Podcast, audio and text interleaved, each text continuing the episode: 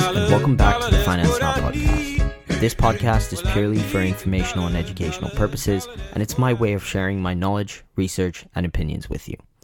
I'm Anurag Birla, and today I want to explore something that I'm very curious and passionate about streaming and the entertainment industry.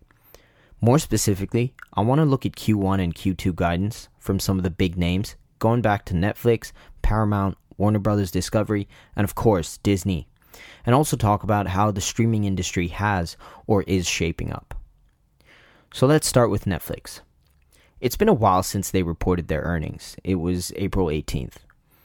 To summarize, they basically met analyst expectations when it came to revenue and earnings. Shares tanked 10% on the profit outlook going forward, but they did recover to a smaller loss subsequently. They added about 1.75 million subscribers during the quarter, which is a significant decrease from nearly 8 million subscribers added in the previous quarter. Their earnings guidance for Q2 fell short of expectations, and for the first time, they refused to provide guidance for subscriber expectations. So, overall, we see a slowdown in new subscribers, which is understandable given the number of streaming services out there at the moment. And subscription fatigue is a real problem nowadays. In 2022, Netflix for the first time saw a decrease in subscribers. So let's look at how they've addressed it. They decided to roll out an ad tier, a less expensive membership tier that has ads, and they've also initiated their password sharing crackdown, which for the long term seems to be a big opportunity.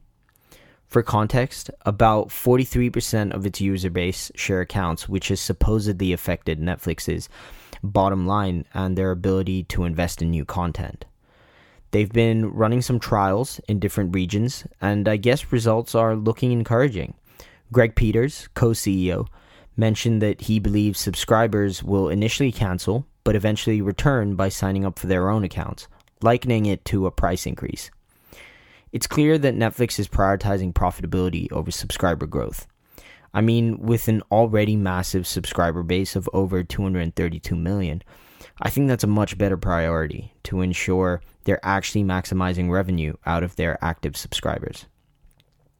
After the whole Love is Blind live stream troubles, whether they expand more of their offerings into the live streaming space as as well is, you know, another question entirely about the, the direction, trajectory of, of the business. But with Netflix though, there's there's a lot of uncertainty. I guess management has refused to provide specifics on, you know, ad tier forecasts and some other forward-looking information as well. But with all these changes, I mean, we have to expect better profitability. A short-term contraction in subscribers and revenue, but a long-term growth in all aspects including net income would cement Netflix's position as a dominant player in the streaming industry. Sticking with the theme of of the the podcast, let's let's talk about Paramount Global. Last week, shares fell over 28% after a weak earnings report and a dividend cut. Both earnings and revenue missed analyst estimates, and as far as the dividend cut goes, the company is cutting its quarterly dividend from 24 cents a share to 5 cents a share, almost an 80% cut.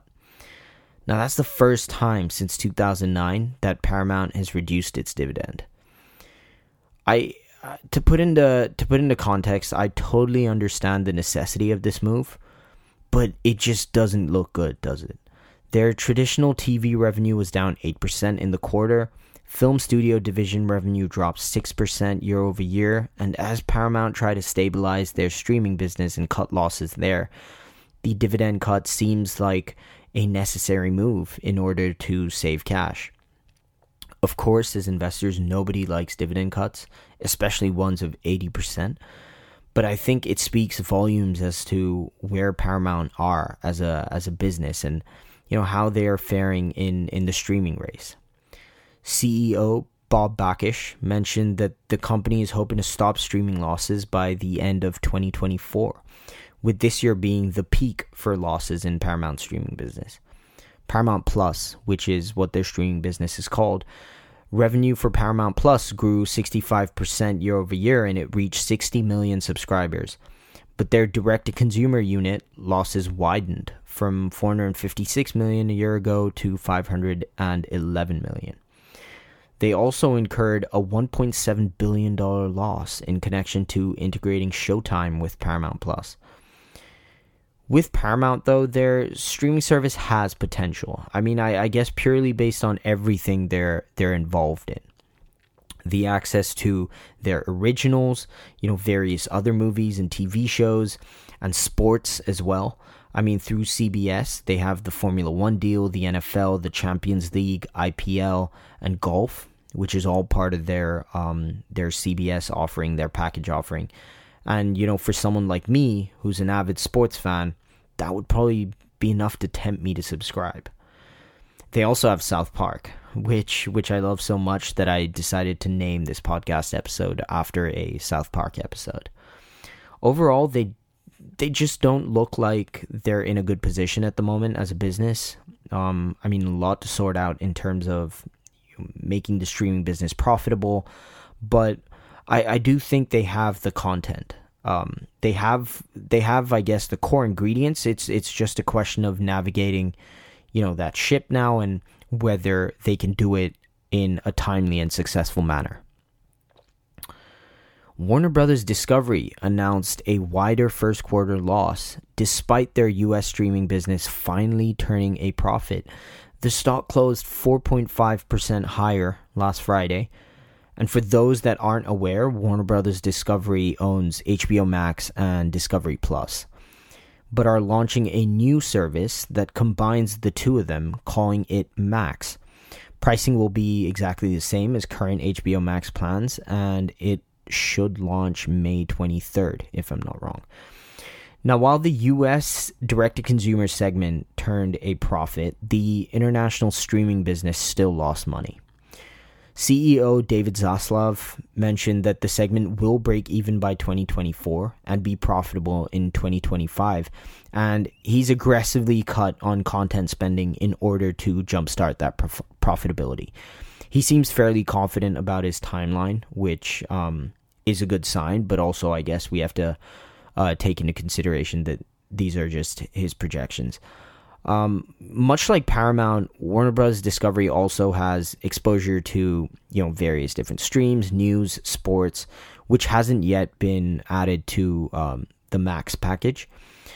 They also look like they have a diverse range of assets and content, and you know as the industry pivots to predominantly streaming away from cable TV, they look well positioned to turn profitability purely in terms of content, I would say Warner Brothers Discovery are winning the battle.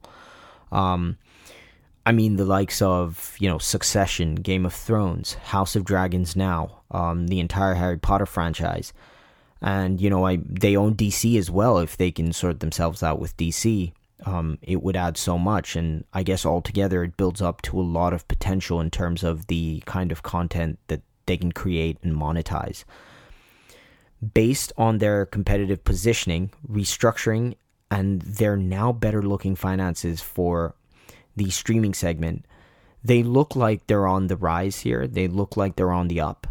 And if, if they can achieve their targets of profitability by 2025 while maintaining quality over quantity in terms of shows and content, they'll be incredibly well positioned a few years down the line.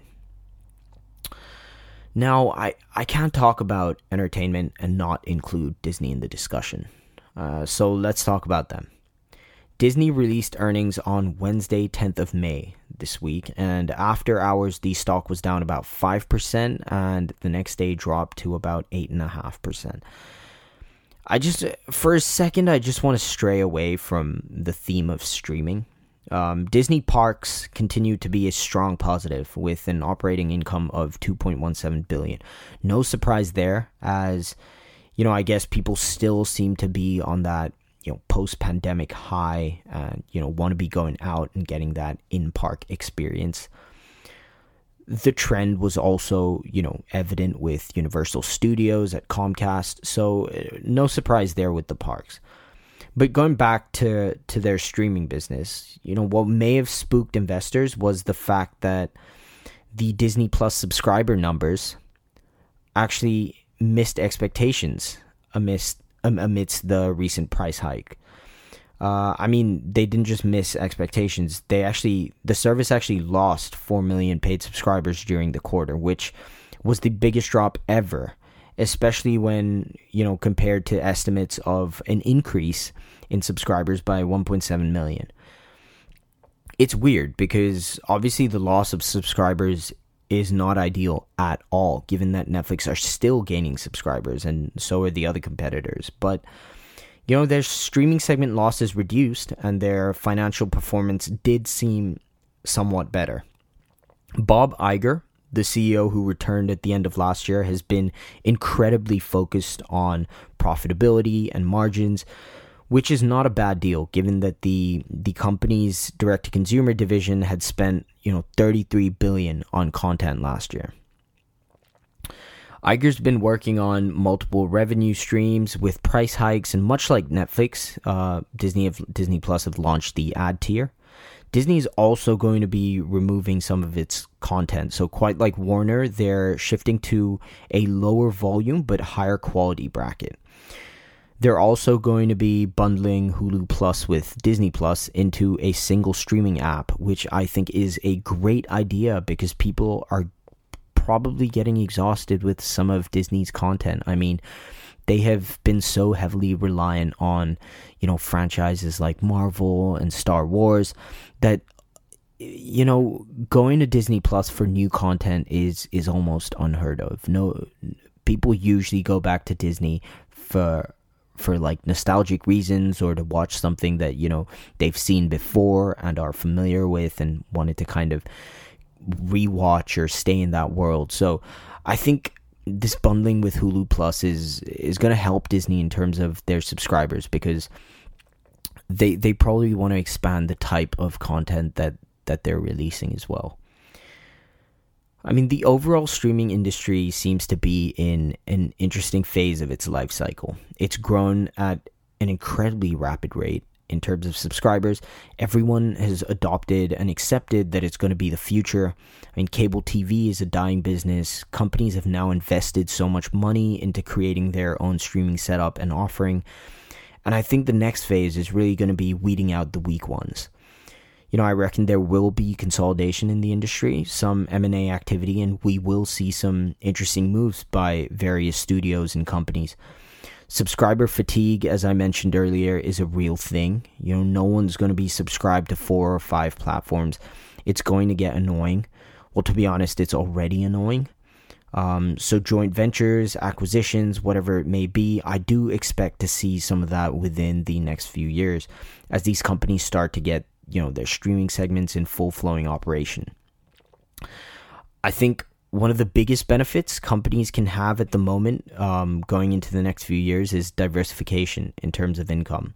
The players that have income streams from the likes of entertainment, sports, news, etc., are probably the ones, in my opinion, that you know if they can successfully restructure and sustain profitability while producing good content. Um, and I can't stress how important producing good content is.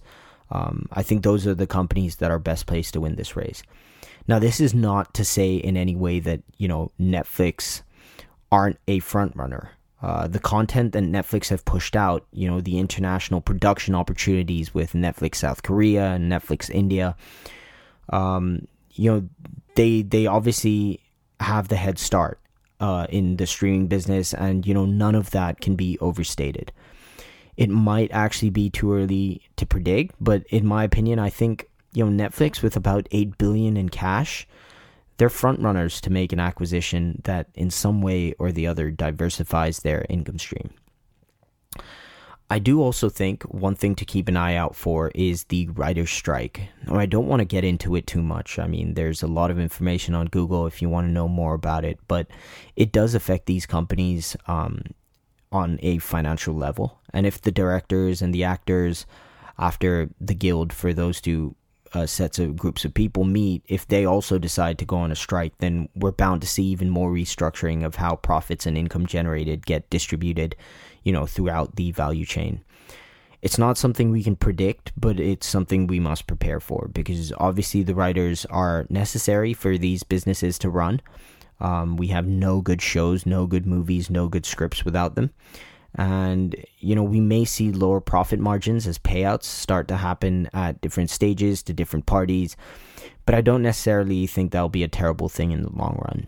Just it would be different and it would take some getting accustomed to.